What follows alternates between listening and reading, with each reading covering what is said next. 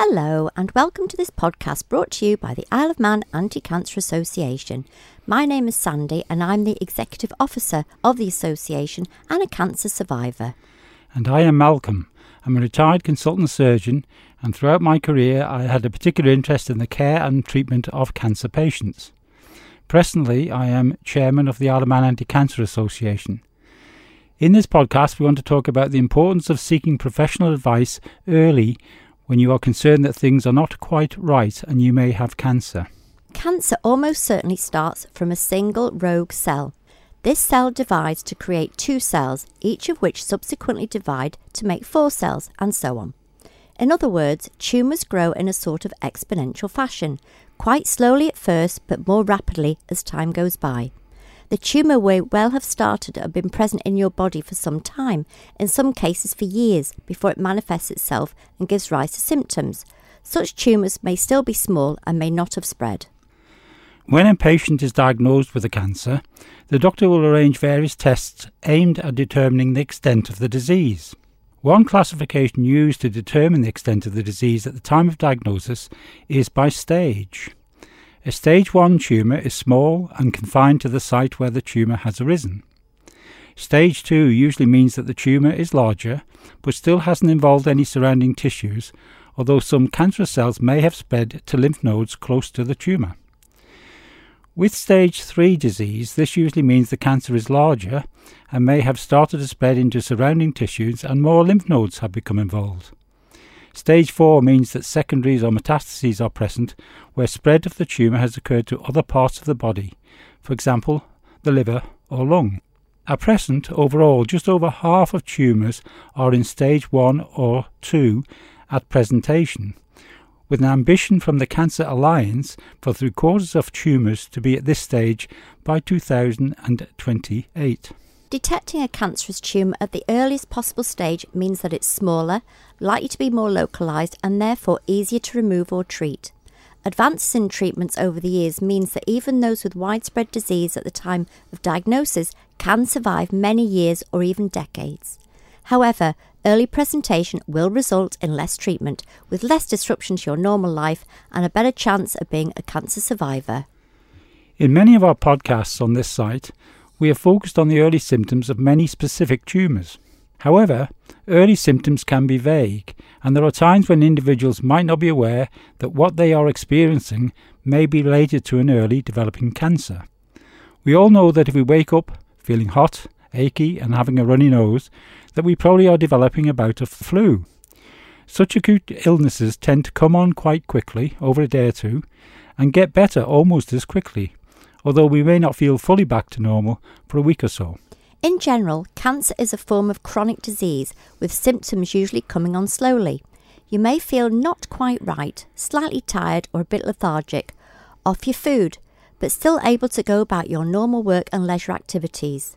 In modern society, most of us lead quite busy lives, and from time to time, we feel stressed out and under pressure, often resulting in us feeling tired and losing our appetite for food. We may even lose weight. The early stages of cancer can produce the same symptoms. A misconception some people have about cancer is that it is painful. Although one in two of us will develop cancer at some stage in our lives, the majority of us are likely to only develop the disease once in our lifetime. However, at times throughout our lives, most of us will have come across individuals in the late stages of the disease who may be experiencing discomfort or pain requiring medication to control it. So our minds tend to think that this is what the disease is like from the outset. This is not the case. Cancer in its early stages is usually painless. A newly formed painless lump or swelling is more likely to be a cancerous one, whereas, although there are exceptions to every rule, a new painful lesion is usually benign. Some of us may feel uncomfortable troubling the doctor when we either simply feel slightly out of sorts or have noticed something a bit unusual but not particularly concerning to us. We logically think that there are probably more urgent cases that need to be dealt with. Certainly, in these situations, we shouldn't be rushing to the GP, but generally, most things that are not concerning will settle in just a few weeks.